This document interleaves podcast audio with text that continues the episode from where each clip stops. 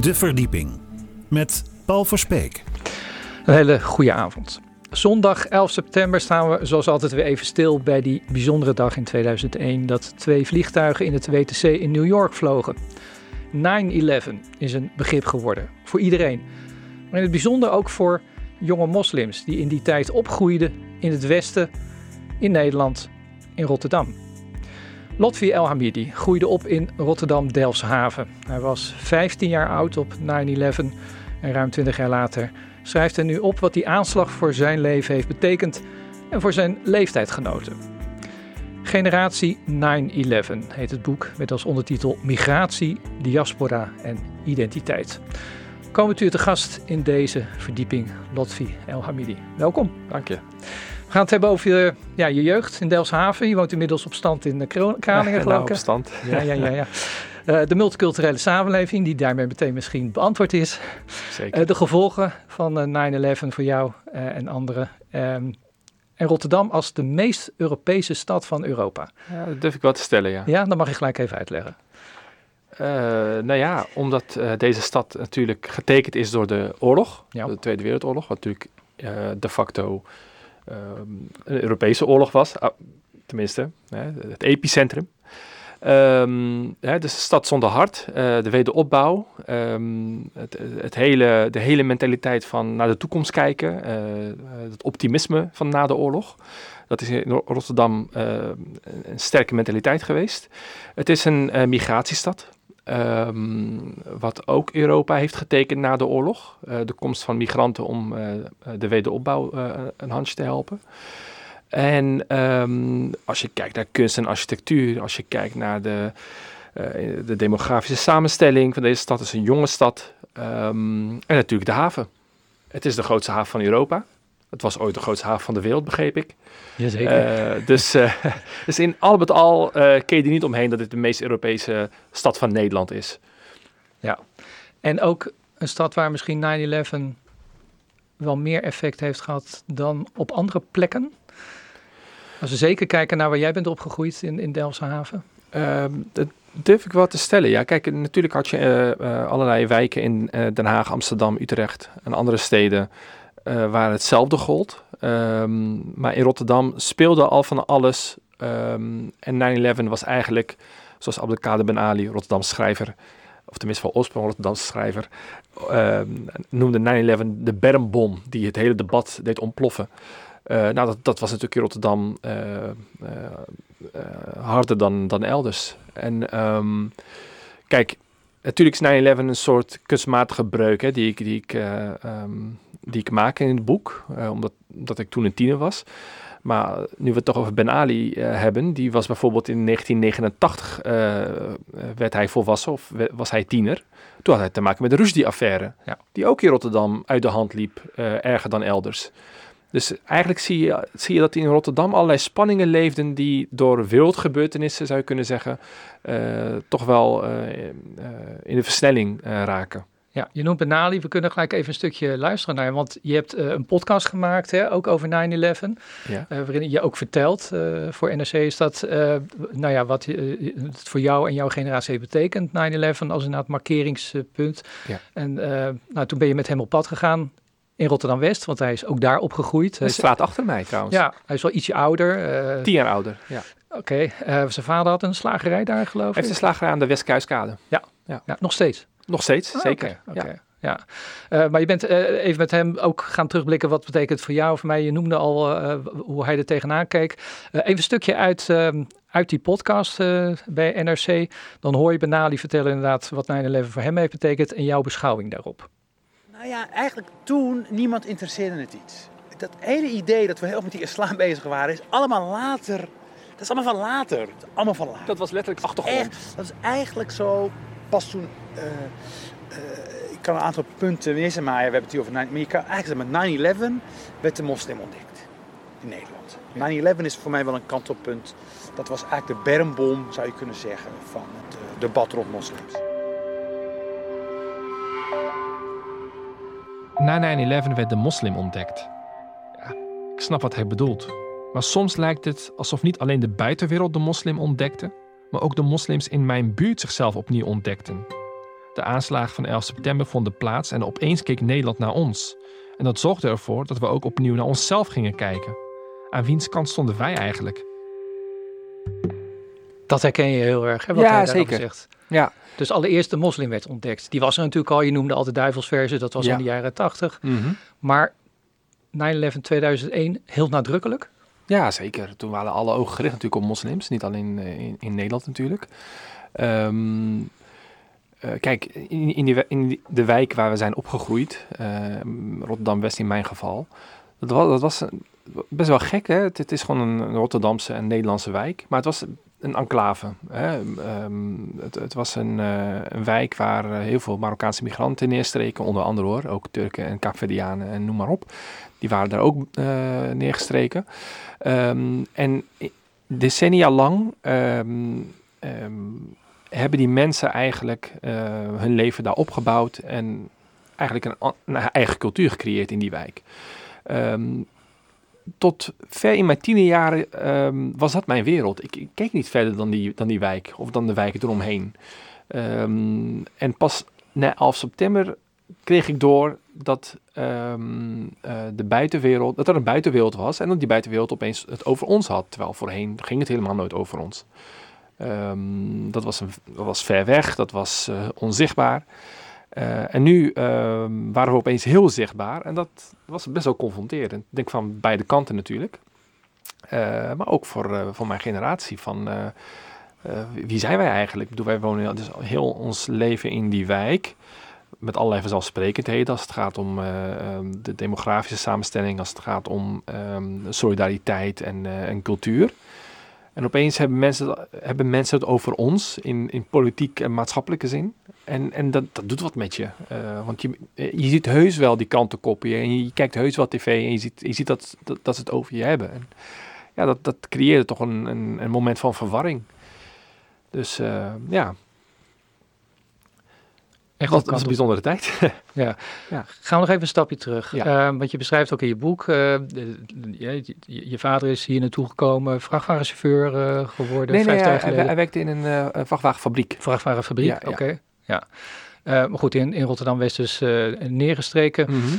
Je, je omschrijft dan uh, uh, dat je, je, je volgt Koranlessen, uh, zeg maar het beeld, Persisch uh, tapijtjes, uh, munthee. Dus nou ja. Ja, ja, ja.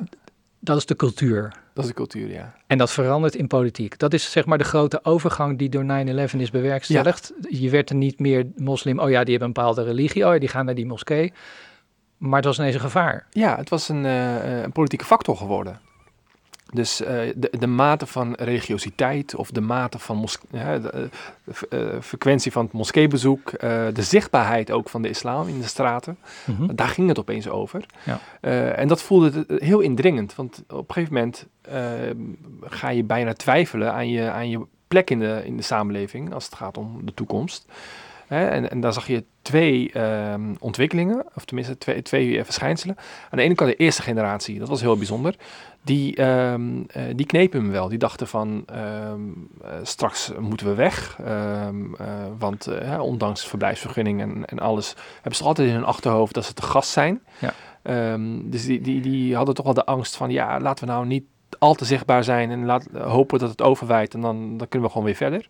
Terwijl de jongeren, Um, uh, die, die wilden de confrontatie wel aan. En dat komt kom natuurlijk ook omdat ze hebben geen uh, ander land waar ze terug kunnen. Want ze zijn hier geboren meestal. Um, en um, ze kenden deze samenleving. Ze kenden de mensen die, uh, die het op hen uh, nu gemunt hadden. Um, en ze dachten van ja, dat, uh, we moeten ons bestaansrecht hier gaan uh, verdedigen. En uh, dat waren dan twee uh, snelheden eigenlijk. Hè? Dus de, de, de ene uh, uh, de genera- generatie die dan zegt van uh, hou je gedijs. En die andere generatie die denkt van nee, we, gaan dit, we willen dit land, uh, we willen onze, ons bestaan hier, uh, uh, willen erkenning. En uh, ik moet wel zeggen, er was nog een factor en dat was natuurlijk de Rotterdamse context. Het was, uh, veel jongeren waren wel opgefokt. Um, uh, het was echt zo'n periode van Dat, dat, die cyni- dat die tijdgeest heel cynisch werd. Hè? Mm-hmm. Dus hè, die multiculturele samenleving was mislukt verklaard op een gegeven moment. En het, het was niks, het is niks en het wordt nooit wat. En vooral dat laatste, het wordt nooit wat, dat hadden we geïnternaliseerd als, ja. als jongeren. We dachten van ja, on, we hebben hier geen toekomst, maar we hebben ook nergens anders een toekomst. Nou, dan kunnen we net zo goed uh, gaan rellen of uh, uh, dan kunnen we de confrontatie wel aan, want we hebben toch niks te verliezen. Dat sfeertje was er wel heel erg en dat, dat maakte het best wel grimmig aan, aan uh, het begin van deze eeuw. Sowieso. Als je het vergelijkt met nu waarschijnlijk uh, grimmiger, schets even waar je in opgegroeid bent in Rotterdam-West. Dat was nog de tijd ook van ja, t- uh, tippelaars, uh, ja, ja, ja. heroïne-junks. Ja, het wa- je zou bij achteraf gezien waar de nadagen eigenlijk van de heroïne-epidemie van de ja. jaren negentig. Uh, maar de nasleep ervan was wel, duurde wel lang, want uh, Rotterdam-West was het, het epicentrum van, van, die heroïne, uh, van, van dat heroïneprobleem. Um, ik woonde dus in Nieuwe Westen. Um, En dat zat eigenlijk tussen, tussen twee, je zou kunnen zeggen, twee uh, drugswijken uh, in. Wat uh, Nieuwe Westen was ook wel een drugswijk. Maar Spangen, dat, mm-hmm. was, dat was het ergste. Zelfs in, zelfs in het buitenland, als je zei Spangen, dan wisten ze meteen uh, hoe laat het was.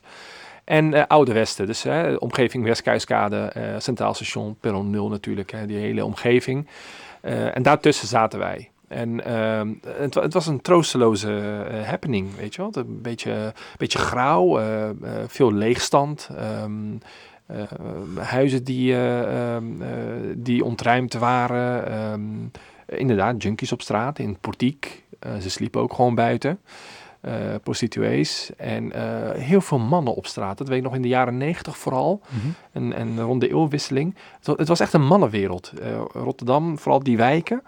Uh, weinig vrouwen op straat. Dus dat, dat, dat weet ik nog heel goed. Het was not done voor de jonge meiden om uh, richting het centrum te gaan of op, op straat te zijn. Want dat was, dat was niet voor hen. Dat was gewoon een, een plek, een, een soort no-go area voor mensen die al daar woonden. En dat is achteraf gezien een hele uh, gekke, uh, gek idee. Maar dat was wel zo. Het was niet, het was niet fijn om op straat te zijn.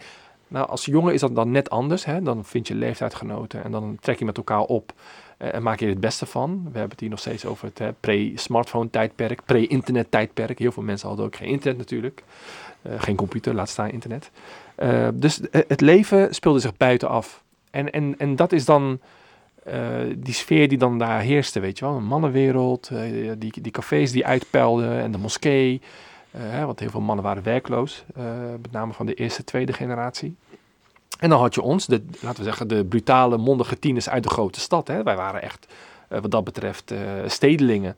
Hè. Fortuyn had het dan altijd over, uh, ze komen uit een uh, agrarische cultuur. Maar wij waren gewoon echt westelingen, weet je wel. Ja, wij, hier wij, geboren en opgegroeid. Ja, wij spiegelden ons uh, aan uh, de uh, Afro-Amerikanen in Amerika in de grote steden. Dus d- dat, was, dat was onze realiteit. Was jij een rot jongetje?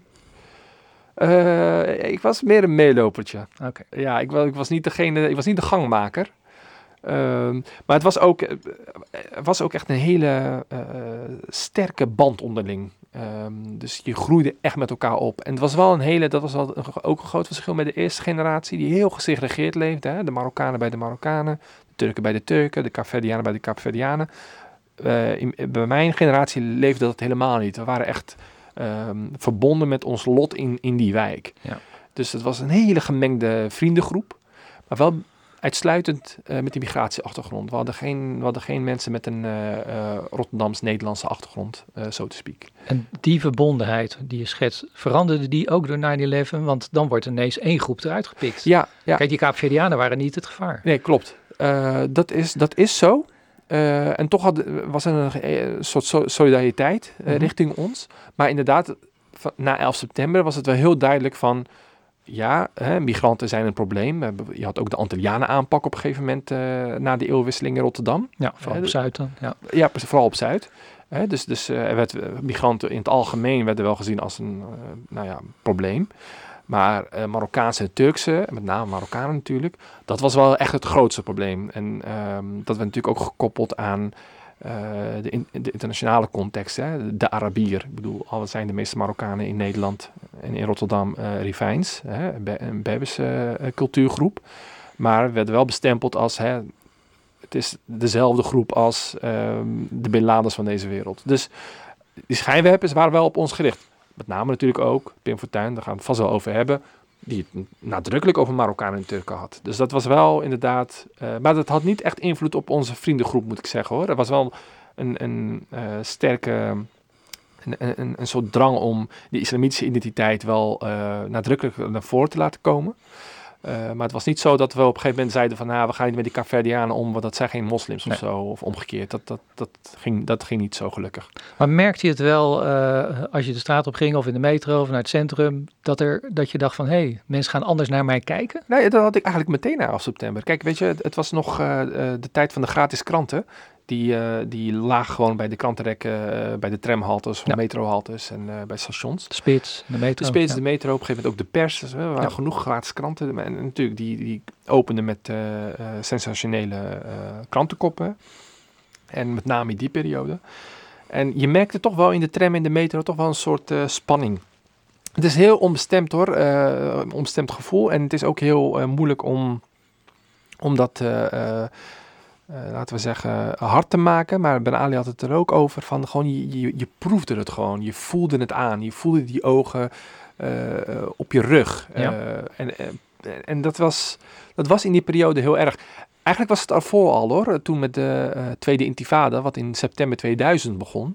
Toen al merkte je toch wel een soort sfeer van... Uh, nou ja, die Marokkanen die lijken wel een beetje op Palestijnen. En, uh, er was al een sfeer van uh, gevaarlijke mensen. Ja. En dat, dat is, ik moet wel zeggen, heel, va- heel vaak hebben mensen het over, ja, ze, willen, ze, ze kruipen in de slachtofferrol.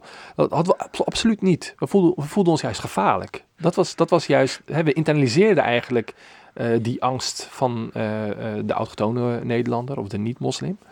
We dachten van, ja, als ze ons gevaarlijk vinden, dan zal dat wel zo zijn. En ja, je gedroeg je ook zo een beetje. Beetje stoer dus, misschien wel. Nou ja, kijk. Kijk, later toen ik, toen ik ouder werd, dacht ik van, hè, uh, uh, ik, ik zal me, dan, dan, als ik dan in de metro ging of in de tram stapte, dan ontwapende ik me, weet je wel. Dan, dan ging ik ging glimlachen en dan legde ik mijn tas niet naast me, uh, naast me op de stoel, weet je wel. En dan wilde ik laten zien van, ik ben, voor mij hoef je niks te vrezen. Maar toen ik een tiener was, toen had ik het helemaal niet. Toen uh, hield ik gewoon twee plekken bezet en dan keek ik gewoon heel nors, uh, had ik zo'n nors gezichtsuitdrukking. Uh, ik dacht van ja, hè, ze, ze mogen het krijgen. Uh, en, en het was natuurlijk ook opgekropte frustratie. Hè? Ik bedoel, je, je maakt ook van alles mee. Je, op straat natuurlijk, met de politie, uh, um, met, uh, met stageplekken die je niet vindt. Uh, het gevoel van gediscrimineerd zijn, uh, wat je n- niet altijd hard kan maken. Uh, dat, ja, dat, dat, dat kan allemaal samen in die periode. En dat maakt het toch wel voor een tiener, tienerjaren zijn al uh, best wel uh, heftig, maakt het allemaal net iets heftiger. Je noemde Pim Fortuyn al. Nou, die woonde ook hier uh, vlakbij in de buurt, hè? Ja. Geerburgerplein. Ja. Um, eigenlijk gebeurde daar dus alles, hè? Want dat, dat was natuurlijk ook een revolutie, de opkomst van Leefbaar Rotterdam. Ja. Uh, in, in, uh, wanneer was dat? tweeduizend twee natuurlijk zijn ja, ze de grootste partij in één klap. Uh, ja, ja, precies. Dus ja. dat heeft ook met nine eleven uh, toch wel te maken. nine eleven heeft een uh, flinke wind in de rug gegeven, ja, dat, dat zeker. Ja, je ja. zat op school waar uh, Ronald Sørensen, de oprichter van Leefbaar Rotterdam, docent was. Ja. Nou, je hebt af en toe invallessen van hem gehad, zeker. Begrijp ik, geschiedenis. Ja. Je bent zelf geschiedenis gaan studeren, dus ja, zie wel... eens hoe Sørensen jouw leven heeft uh, beïnvloed. Uh, ja. Ja, dat ja, was toch? Een, dat was een goede leraar verder hoor, trouwens. Ik bedoel... Uh, Ronald Sørensen was... Uh, ik bedoel, hij, hij had zijn redenen. Hè? Ik bedoel, later ben ik een beetje milder gaan kijken. Terug mm-hmm. gaan kijken. Um, naar hem of naar zijn generatie eigenlijk. Die, op die school, onder andere. Um, waar zij mee te maken kregen in de jaren negentig. Ik bedoel, niemand was voorbereid op wat er komen ging. Ja. Um, en, en achteraf ben ik er toch wel wat, wat uh, met meer begrip naar gaan kijken. Weet je wel, zonder dat ik het ermee eens ben hè, met, de, met uh, hoe ze in de samenleving stonden en hoe ze naar ons keken. Maar ik kwam mezelf, dacht toch wel van ja, in die klaslokalen, de intifada knetterde er toch wel doorheen, weet je wel. De, we waren ook niet de, de makkelijkste en, en, en, en de, uh, waren ook geen lievertjes. Dus weet je wel, het was een wisselwerking. En, en het kwam allemaal inderdaad samen in die Fortuynperiode. En ik had natuurlijk absoluut geen idee hoe dat landelijk doorwerkte. Hè? Nee. Ik dacht gewoon van, ja, dit is, dit is een Rotterdams ding. En, um, de, en natuurlijk, dan zie je wel dat Rotterdam het epicentrum was van, van, dat, van die opkomst van Fortuyn. Ik denk als Fortuyn in Amsterdam, een Amsterdammer was of uh, in Utrecht uh, was begonnen, dat, dat die nooit zo groot zou zijn geweest. Ik heb zo'n theorie van, hè, dat, dat sentiment waar hij aan appelleerde, wat dus overal aanwezig was en sluimerde, mm-hmm. dat hij echt een decor nodig had. En dat Rotterdam het perfecte decor was om, om die problemen kracht bij te zetten. Hè, als het gaat om de multiculturele samenleving, als het gaat om uh, de verloedering, als het ging om uh, de hegemonie van de Partij van de Arbeid. Hè. In Rotterdam kwam het allemaal samen en d- dat was een uitstekend decor voor die man. Uh, maar dat, maakte natuurlijk, oh, dat had natuurlijk wel invloed in de praktijk voor Rotterdam. En dat, dat is wel iets wat dan in die tijd uh, best wel heftig was. Maar ook voor jou, denk ja, ik. Ik bedoel, ja, hij, hij zegt toch maar eventjes dat het een achterlijke cultuur is. Ja, ja, ja. En dan weet zeker. Ik niet of je daar als vijftien-jarige of zestien-jarige dan meteen iets, iets mee doet of iets van vindt. Jawel, maar... jawel, want wij kregen maatschappijleerlessen. Uh-huh. Uh, wat ook heel bijzonder was, omdat de leraar in kwestie, wat eigenlijk een GroenLinks geitenwolle sokker was, um, die eigenlijk in aanloop naar die gemeenteraadsverkiezingen, Uh, want hè, het thema was dan uh, politiek, rechtsstaat en zo. Dus het ging alleen maar over die verkiezingen. En we gingen dan heel vaak waren dan in discussie. Uh, dat was natuurlijk onderdeel van uh, de les. Uh, het waren hele heftige discussies. En hij stemde uiteindelijk gewoon op Fortuyn. Want ik weet nog dat hij de, de dag daarna... Dat, we waren heel benieuwd van meneer, meneer, wat heeft hij nou gestemd? Toen zei hij, uh, ik heb op Fortuyn gestemd en ik schaam me niet. En achteraf... dacht ik bij mezelf van, waarom zei hij dat nou? Dat hij zich niet schaamde. En ik denk dat hij dat, hij dat zei voor zichzelf. Toen wij keken elkaar aan van, ja, waarom zegt hij dat? Um, ik weet nog dat toen met dat interview van Fortuyn in de Volkskrant, hè, de, de islam is de achterlijke cultuur. Dat was, die krant nam hij mee, opende het zo in de, kra- in de klas. En wat vinden jullie hiervan? Weet je wel? En toen uh, werd er geroepen van, ja, uh, ten eerste, de islam is helemaal geen cultuur, het is religie, weet je wel.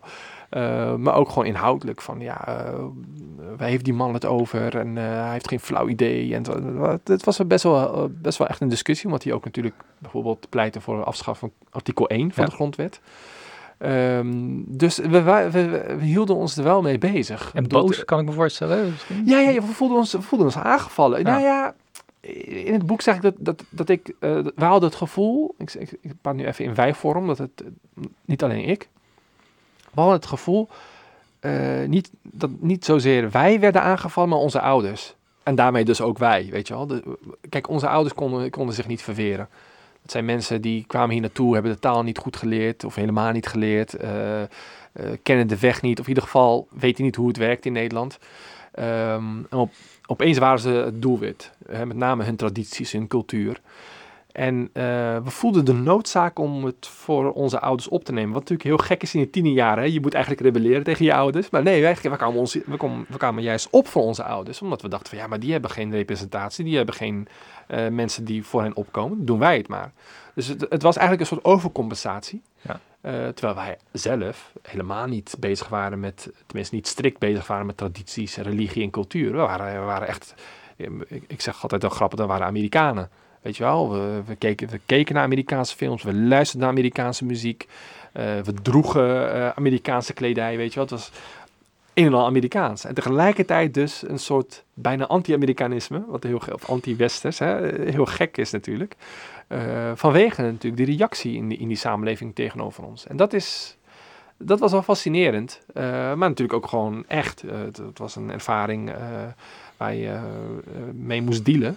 En, uh, dus ja, dat, dat, dat, was, dat was de context toen. Ja, ja, Amerika, je zegt al, uh, aan de ene kant droeg je die kleding en alles van, van, van cultuur, dat, dat mm-hmm. het dan gewoon over op straat. Aan de andere kant, zij waren...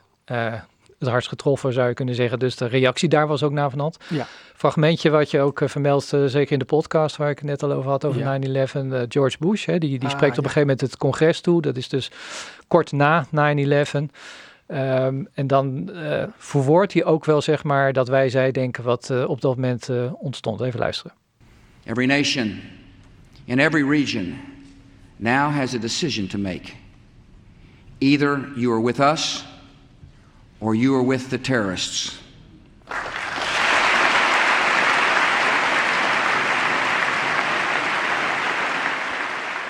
Ik heb dit uh, applaus weggeveegd, maar dat ging heel erg lang door. Ja, het ging heel lang door. Dit, dit was zeg maar uh, het uh, sleutelmoment van die ja. hele speech. Er zaten alle elementen in waarvan je zou denken van dat is goed. Hè? Dan, dan gaat hij zeggen van ja, de, de, de islam is niet het probleem. Het is een kleine groep die die religie heeft gekaapt en zo. Hè? Een soort nuance. Maar dit is natuurlijk... Ja, dit is wat bleef hangen en dit, is, uh, dit was ook het sterkste punt wat hij wilde maken op dat moment. Want, ja, hij trommelde de wereld op eigenlijk, of hij dwong de wereld om uh, kant te kiezen. Dus gaan we nu weer naar Rotterdam-Delfshaven, vijftienjarige Lotfi El Hamidi. Kies maar. Nou ja, uh, ik, ja? Ik, ja, ja ik, zal, ik, zal de, ik zal even de context schetsen. Uh, want dat moeten we voldoen, voldoen doen natuurlijk, uh, de context. Wij luisterden natuurlijk dit niet, zoals uh, heel veel Nederlanders, via C N N of via N O S-journaal met ondertitels. Aha. Wij zagen dit via Al Jazeera. En dat komt anders aan. Dat wordt dan gedubt hè, dat, in, het, in het Arabisch. Uh, en als je dat zo hoort, uh, met name op die zender, waar... Um, Uh, waar je al het gevoel had van um, dat er twee werelden waren. Hè? Dus de wereld van C N N, N O S-journaal en westerse media. Die vanuit een Amerikaanse bril uh, de hele kwestie bekijken. En Al Jazeera die het vanuit een Arabisch-islamitische uh, bril uh, bekeek.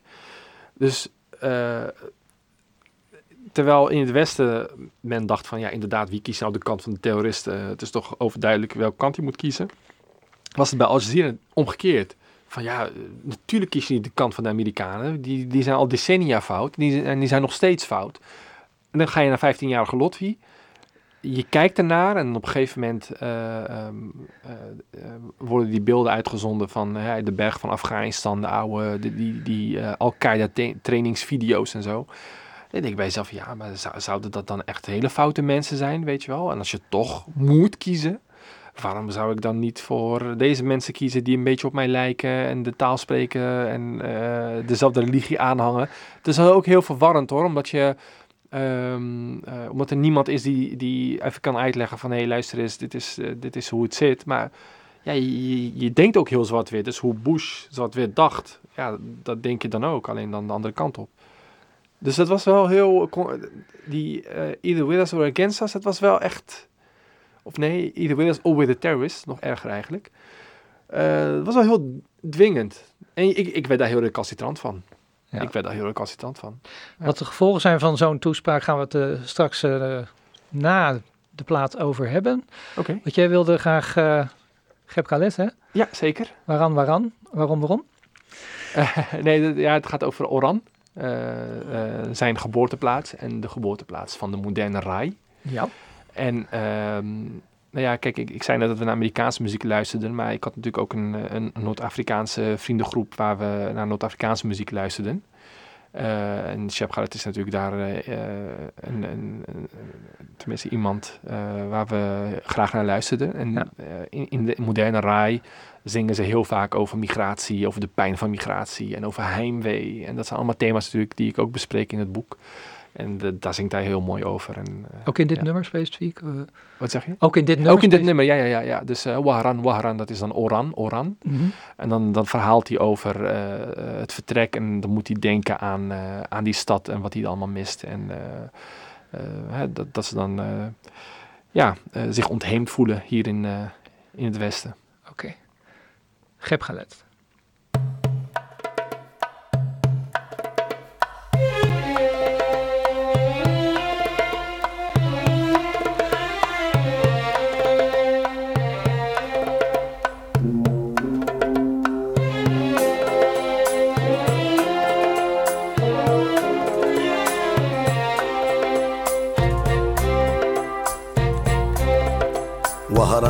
وهرا رحتي خسارة هجروا منك ناس شطارة وهرا وهرا رحتي خسارة هجروا منك ناس شطارة قعدوا في الغربة حيارة والغربة صعيبة وغدارة قعدوا في الغربة حيارة والغربة صعيبة وغدارة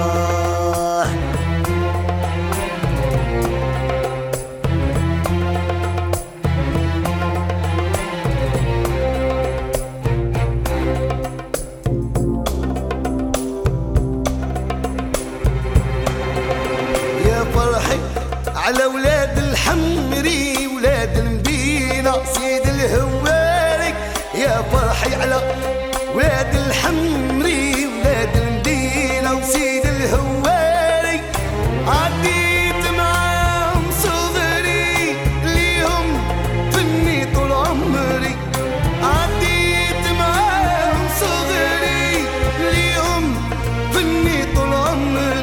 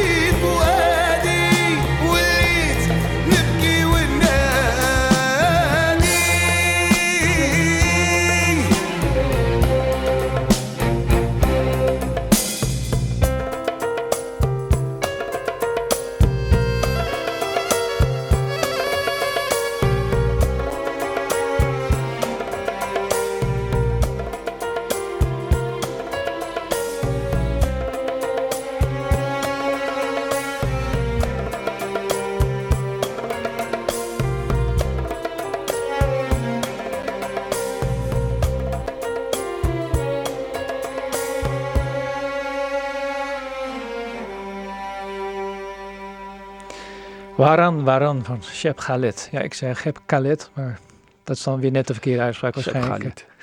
Ja. Whatever. Ja, ja. Oké. Okay. ik uh, praat in deze verdieping met uh, Lotfi El Hamidi over zijn uh, pas verschenen boek, Generatie nine eleven, over wat de aanslag van eenentwintig jaar geleden heeft gedaan voor, uh, voor hem en zijn uh, generatiegenoten. We lieten net een fragment, uh, Lotfi, horen van uh, George Bush, hè, die, die kort na de aanslag zei van ja, of je bent voor ons, en dan zei hij ook nog voor de vrijheid, of je bent voor de terroristen. Nou, dat was verwarrend voor jou als jongen in Rotterdam-Delfshaven. Ja. Maar je gaf al aan, ja, je wordt er eigenlijk recalcitrant van. Dat je denkt, nou, misschien kies ik je dan wel. Zijn die anderen echt zo slecht? Ja. Maar dan heeft dit zo'n speech een averechts effect gehad. En ja, eigenlijk een koor op de molen van Bin Laden. Ja, maar dat, Bush heeft bijna alleen maar blunders gemaakt uh, na elf september. Als het ging om retoriek uh, en signalen die hij uh, afgaf.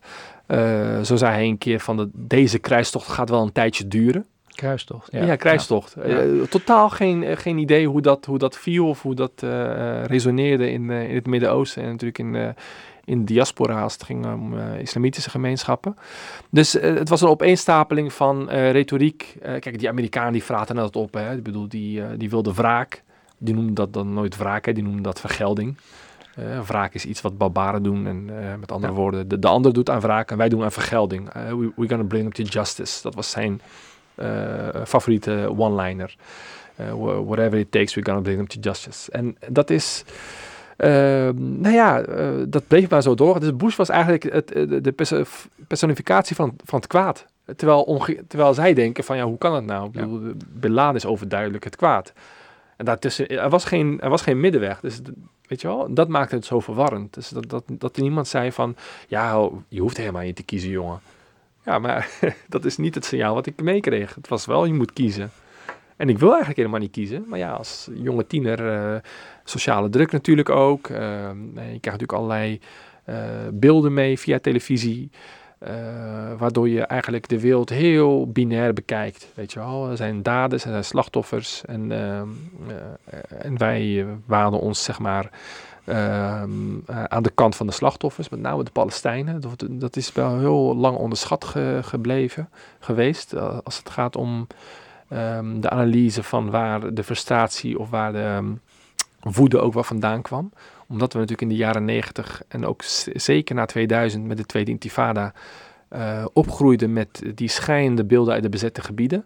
Waar je dan overduidelijk ziet, hè, je hebt een, je hebt een machtig leger tegenover een, een uh, bevolking uh, die overduidelijk niet, uh, uh, uh, hè, geen, uh, geen uh, partij is. Uh, en tegelijkertijd zie je dat, dat, die, dat machtige leger, die machtige uh, kleine staat daar in het Midden-Oosten, de steun krijgt van het Westen. Weet je wel? Dus het, het klopte niet, mm-hmm. uh, dat plaatje. En dat, dat uh, cultiveerden wij. En, en kan je ook zeggen dat dat soort ontwikkelingen, hè, je, je, je schetste de Palestijnse Intifada, maar nine eleven ook, mm-hmm. zo'n toespraak van Bush, de opkomst voor, van Fortuyn, ja. achterlijke cultuur, later kreeg je Wilders die die retoriek ook weer overneemt. Ja, ja, ja, ja. Dat dat polarisatie ook in de hand heeft gewerkt en dat...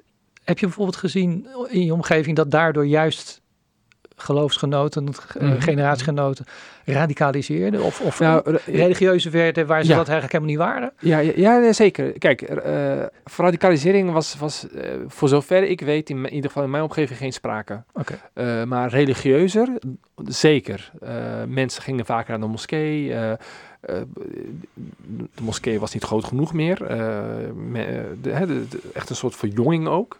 Wat natuurlijk heel gek is voor heel veel Nederlanders. Die denken van ja, maar hoe, je zou toch moeten ontkerkelijker ja. of seculierder worden. Maar dat was helemaal niet het geval. Jongeren waren heel erg geïnteresseerd in wat dat geloof nou eigenlijk was. Ze zijn natuurlijk wel mee opgegroeid. Met name natuurlijk de, uh, de bekende uh, elementen van, uh, van het geloof. Hè. Vasten tijdens de Ramadan. Uh, vijf keer per dag bidden, offerfeest, weet je wel, dat zijn allemaal van die...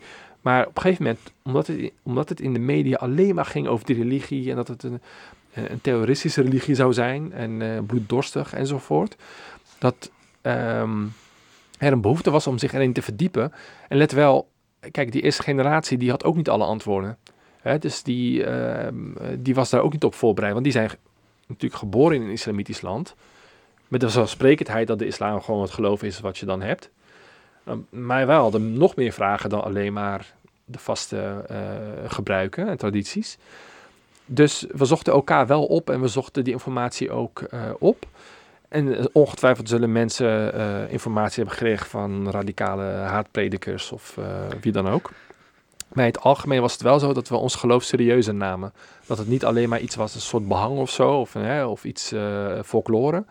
Maar dat het iets is wat, um, uh, nou, dat het iets uh, existentieels was, weet je wel. Dat het een onderdeel, een, een um, onlosmakelijk onderdeel is van je identiteit. Uh, nou was ik zelf wel altijd uh, uh, nogal spiritueel of religieus. Uh, uh, ik had daar wel, mijn, mijn broertje bijvoorbeeld minder. Dus het was niet zo dat de hele familie zo dacht. Um, maar in de, in de breedte genomen zag je wel dat, dat uh, jongens die bijvoorbeeld, hè, en meisjes ook trouwens, die eigenlijk helemaal niets op hadden met uh, uh, religieuze zaken, uh, dat wel uh, werden. Dus ik denk dat al die ontwikkelingen die je net uh, noemde, dat het wel heeft bijgedragen, ironisch genoeg trouwens, uh, aan uh, die uh, toenemende religie- religiositeit in die wijken. Terwijl de bedoeling was, ja, we gaan, we gaan die beuk erin gooien, ja. uh, zodat ze uh, emanciperen, zodat ze zich verheffen. Hè? Met het idee van de jaren zestig, zeventig, toen de kerk werd aangevallen. M- maar ja, dat was een misvatting, want uh, er was geen sprake van een kerk in, in, in organisatorische zin. Hè? Het was natuurlijk, uh, een, een, een, de islam met name is een, best wel een, een anarchistisch geloof, zou je kunnen zeggen, dat het gedragen wordt gewoon door individuele mensen en door de gemeenschap. En wij vormden hier een minderheid. Kijk, in de jaren zestig, zeventig was het christendom, dat was zeg maar de, de autoriteit, of dat was een, een onderdeel van de autoriteit. Daar kun je tegen rebelleren. Maar wij waren hier de rebellen. En ik denk dat ze dat niet door hadden. Dat als je tegen een minderheid, als je, als je, die, als je die tegen de schenen schopt, dat ze zich gaan ingraven. Die, die voelen zich belegerd, die voelen zich aangevallen. En die gaan zich dan juist volharden in die uh, identiteit. En dat is denk ik een, een, een miscalculatie geweest, denk ik, van heel veel politici en opiniemakers. En in de jaren nul is dat toch wel enigszins geëscaleerd. En ik denk dat we pas nu in een soort gezonde situatie zitten als het gaat om, om geloof en uh, de relatie tussen uh, individu en, en religie en samenleving. Maar in die tijd niet. Maar geldt dat voor politici uh, ook? Of zijn die nog steeds blijven hangen in toen? In die nee, retoriek? Die zijn wel in die, in die groef blijven vastzitten, ja. Dat is, uh, dus ze komen er heel moeilijk uit. Van links tot rechts trouwens, hè. Um, um, Kijk, rechtse partijen hebben niet zoveel reden om uit die groef te komen, want het, het, het loont electoraal gezien. En uh, ook uh, in de media zie je ook een aantal figuren die, die daar uh, garen bij spinnen. Maar, maar de linkerkant, die destijds de klappen ving uh, hè, met uh, de opkomst van Fortuyn, uh, die moesten het ontgelden. Die zochten dan van, ja, wat, naar zichzelf van, ja, wat, wat moeten we dan veranderen? En die dachten van, ja, we moeten toch wel ook een standpunt innemen als het gaat over migratie, integratie en uh, de rol van de islam in de samenleving. Uh, maar goed, dat is natuurlijk een hele moeilijke positie om, uh, uh, uh, nou ja, om stellingen in te nemen. En je merkt gewoon dat, uh, dat ze twee dingen proberen. Aan de ene kant willen ze soms ook een beetje harde taal sla- uitslaan uh, richting fundamentalisten, mm-hmm. onder andere en, uh, uh, en bijvoorbeeld Turkse nationalisten. En aan de andere kant zoeken ze steeds weer naar die geslaagde migrant, die, dat succesverhaal. Ja. Weet je wel? De, de multiculturele samenleving is een succes. Het is, uh, uh, of ik hoorde Jesse Klaver laat zeggen, de migranten hebben dit land opgebouwd. Dan denk ik bij mezelf, ja, dat zijn allemaal verkeerde argumenten. Ja. Uh, terwijl je moet juist een volwassen benadering hebben. Ja. Dat, dat vindt uh, niet plaats. Dus, ja. Abdelkader benadrukken, dat vind je ook niet goed, hè? Oh god, ja. Dat, uh, al, twa- al twaalf jaar lang dan hoor je van, ja, als je je best doet, word je burgemeester van Rotterdam. Denk ik bij mezelf twee dingen. Uh, ten eerste, waarom zou je in hemelsnaam burgemeester van Rotterdam willen worden? En ten tweede, de meeste mensen worden geen burgemeester. Ja. Dat geldt niet alleen maar voor Marokkanen, maar natuurlijk ook gewoon voor autochtone Nederlanders. Die worden ook niet, uh, uh, worden ook geen burgemeester in de meeste gevallen. Ja. Dus het zijn van die onmogelijke Uh, eisen, weet je wel, uh, uh, waar je dan aan moet voldoen. Terwijl ik denk van, ja, maar de uitdagingen waar het over gaat, die, die Marokkaanse jongen die niet aan een uh, baan komt, of dat Marokkaanse meisje dat geweigerd wordt vanwege haar hoofddoek, dan kun je wat tegen zeggen van, ja, maar als je een beetje doorzet, dan kun je burgemeester worden. Ja, maar dat, dat, dat is een verhaal waar je niks mee kan. Nee. Zo zie je, hè, dat schets je, schets je ook in je boek en ook net uh, rechts en links trekken aan die multiculturele samenleving, ja, met een hele verschillende invalshoek. En ja. Je zegt op een gegeven moment, Uh, die samenleving is niet mislukt en ook niet geslaagd. De multiculturele samenleving is. En dat zou het beginpunt voor politici moeten zijn om iets zinnigs over te zeggen. Ja. Um, drie jaar geleden ben ik nog met jou uh, aan de wandel gegaan, ja, in Rotterdam-West. Toen heb je me geleerd om een beetje door jouw ogen naar uh, die stad te kijken.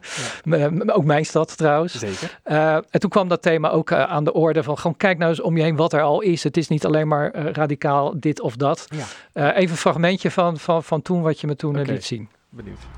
Wat ik wel heel mooi vind trouwens hier, dat je bijvoorbeeld een moskee hebt, maar tegenover gewoon een bar, hè, waar al gewoon alcohol geserveerd wordt. Dat het gewoon allemaal naast elkaar kan, dat vind ik zo'n mooi voorbeeld van, dat, dat, tenminste dat is wat mij trots maakt om Rotterdammer te zijn of Nederlander te zijn in dat opzicht. Dat het allemaal gewoon naast elkaar kan. En dat zie je in Oranje Boomstraat ook heel, heel goed, in Rotterdam-Zuid, Feyenoord. Uh, ook zo'n uh, migrantenwijk. Dat je een moskee ziet naast een seksbioscoop, naast een koffieshop. En dat echt, echt pal naast elkaar. En het verdraagt elkaar. Het verdraagt ook. Dat is het. Het verdraagt elkaar. Ja, dat was drie jaar geleden, maar dat, ja, is natuurlijk nog steeds zo. Is nog steeds het zo. Is er gewoon. Het dus is er de, gewoon. Je zou tegen politie willen zeggen van, ga nou eens gewoon uit van de realiteit in, ja, plaats van, van wat in je hoofd zit. Ja. Nee, kijk, dat, dat, is, dat is misschien de grootste uh, paradox geworden, zou je kunnen zeggen. Uh, kijk, het, het was er al, hè, maar, uh, maar nu nog meer. Uh, omdat er generaties opgegroeid die dat allemaal vanzelfsprekend vindt. Ja. Um, maar ik zou willen zeggen dat uh, al die tijd uh, het probleem noodcultureel was. Dat was natuurlijk wel een soort onbehagen dat er was. Hè, de, van uh, die wijken zijn verkleurd en uh, de misdaad is uh, daar groter dan elders. Dus, er is een, dus het probleem heeft een kleur, weet je wel. Dat heeft Leefbaar Rotterdam ook gecultiveerd in de jaren nul. Uh, ook met die termen, hè, dat, dat het probleem een kleur heeft. Uh, maar nu zie je eigenlijk dat het probleem altijd sociaal was. Het ga, Rotterdam heeft gewoon een hele grote sociale onderklasse. Uh, al, heel, al heel lang, dat was al ook in de negentiende eeuw zo. Um, en die uh, demografische eenzijdigheid, zou je kunnen zeggen, um, uh, is moeilijk aan te pakken. Uh, en je ziet nu met uh, al die mooie woontorens en al die uh, dure huizen die hier gebouwd worden. Hè, dus proberen dat, dat dan uh, op te lossen door te mengen. Maar dat het nog steeds niet, niet opgelost wordt, omdat het probleem zelf uh, um, niet in de ogen wordt gekeken. Uh, de, het, het probleem is sociaal, dat, is, dat heeft een lange adem nodig. Um, maar kijk, dat uh, kun je moeilijk omzetten in electorale winst. Hè? Ik bedoel, sociale huurwoningen, dat is niet iets waar mensen voor naar de stembus gaan. De mensen die erin wonen, die gaan niet omdat ze al uh, de, de hoop hebben opgegeven. En andere mensen die, die, hebben, ja, die voelen die solidariteit niet zo, weet je wel. Die denken van waarom zou ik nou in hemelsnaam op de S P stemmen, zodat mensen die in sociale huurwoningen wonen het beter hebben. Daar zie ik die segregatie. Ik zie een sociale segregatie ja. en geen culturele segregatie. Vooral maar, niet in Rotterdam. Snap ik, maar zou je dan zo'n Wilders bijvoorbeeld, als, als meest hè, de personificatie van die visie, zou je die dan ja. niet net zoals mij door die wijk willen meenemen en zeggen, kijk nou eens door mijn ogen. Ja, maar hij, nee, maar hij heeft donders goed wel door. Dat, dat doet hij niet. Dat doet hij niet. Nee, kijk, om allerlei cynische redenen, maar uh, hij wil er ook gewoon niet meer in geloven. Hij wil er niet in geloven. Hè? Dus hij, voor hem is dat gewoon een, een schrikbeeld. Uh, Ze bestaansrecht misschien wel. Ja, kijk, uh, de, mijn aanwezigheid in Nederland is voor hem gewoon uh, niet te verdragen. De, de, met zo iemand kan ik niks. Ik kan wel door die wijk gaan lopen met hem. Dat kan denk ik sowieso niet, hè, vanwege zijn, zijn situatie. Maar er zijn een aantal mensen, uh, zelfs Joost, Joost Eerdmans, die uh, zeker beter weet, omdat hij natuurlijk in deze stad wethouder is geweest en deze stad ook wel enigszins kent. Uh, die weet heus wel, en die is volgens mij ook wel iets milder geworden, moet ik zeggen. Maar toch... Uh, om allerlei redenen uh, blijft volhouden van uh, we hebben een, een cultureel probleem met, met migranten. En ja, dat, dat, ik, ik, met zulke mensen kan, kan ik niet zoveel. Maar nee. Ik hoop gewoon juist dat de, uh, laten we zeggen, die, die, die middenpartijen, dat die juist um, dat niet alleen erkennen uh, dat het zo is, maar ook gewoon um, uh, dat ook beleven. Zodat ze dat verhaal waar ik het net over had, hè, ze, ze, ze hebben nog steeds moeite met het verhaal vertellen. Loop door die wijken en, en praat met die mensen, dan kun je je verhaal aanscherpen. Want uh, men hoort wel of het kunstmatig is, of, of het of het een nepverhaal is, lulverhaal, ja. om het op Rotterdams te zeggen, of, of, of een, uh, uh, um, een echt verhaal. En maar li- het lijkt je toch, ja, ik blijf even over doorzeuren, ja, we zijn bijna aan het eind van de uitzending, maar ja. toch, dus ik wil dit er nog even doorheen, uh, dat, dat ik hoop dat dit je volgende boek wordt, dat ja, ja. jij Lotfi in ontmoeting met Wilders, met Eerdmans, met Sørensen, dat is natuurlijk al helemaal ja, mooi, ja, ja, ja, ja. en dan ga je steeds door de wijk en dan kijken wat er dan gebeurt. Nee, toch? Maar weet je, ik, ik ga geen uh, um, uh, gevechten uh, uitvechten die uh, voor mij al uh, afgelopen zijn, weet je wel? Dat zij zijn blijven hangen in, in die denkbeelden okay. van toen. Je hebt ze al opgegeven. Dat, dat is mijn probleem. Ik heb ze al opgegeven.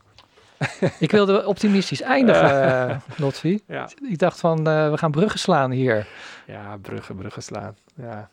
Want, nou ja, laat het zo zeggen, wat ik, wat ik ook wel uit je boek begrijp. Als ja. je nu kijkt en vergelijkt met toen, ja. is er wel een hoop verbeterd. Ja, zeker. Als samenleving zijn we verder. Ja. ja.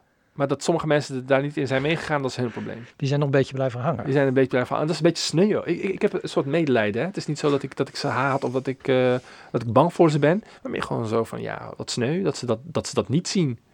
Je mist heel veel. Ander idee voor je volgende boek dan?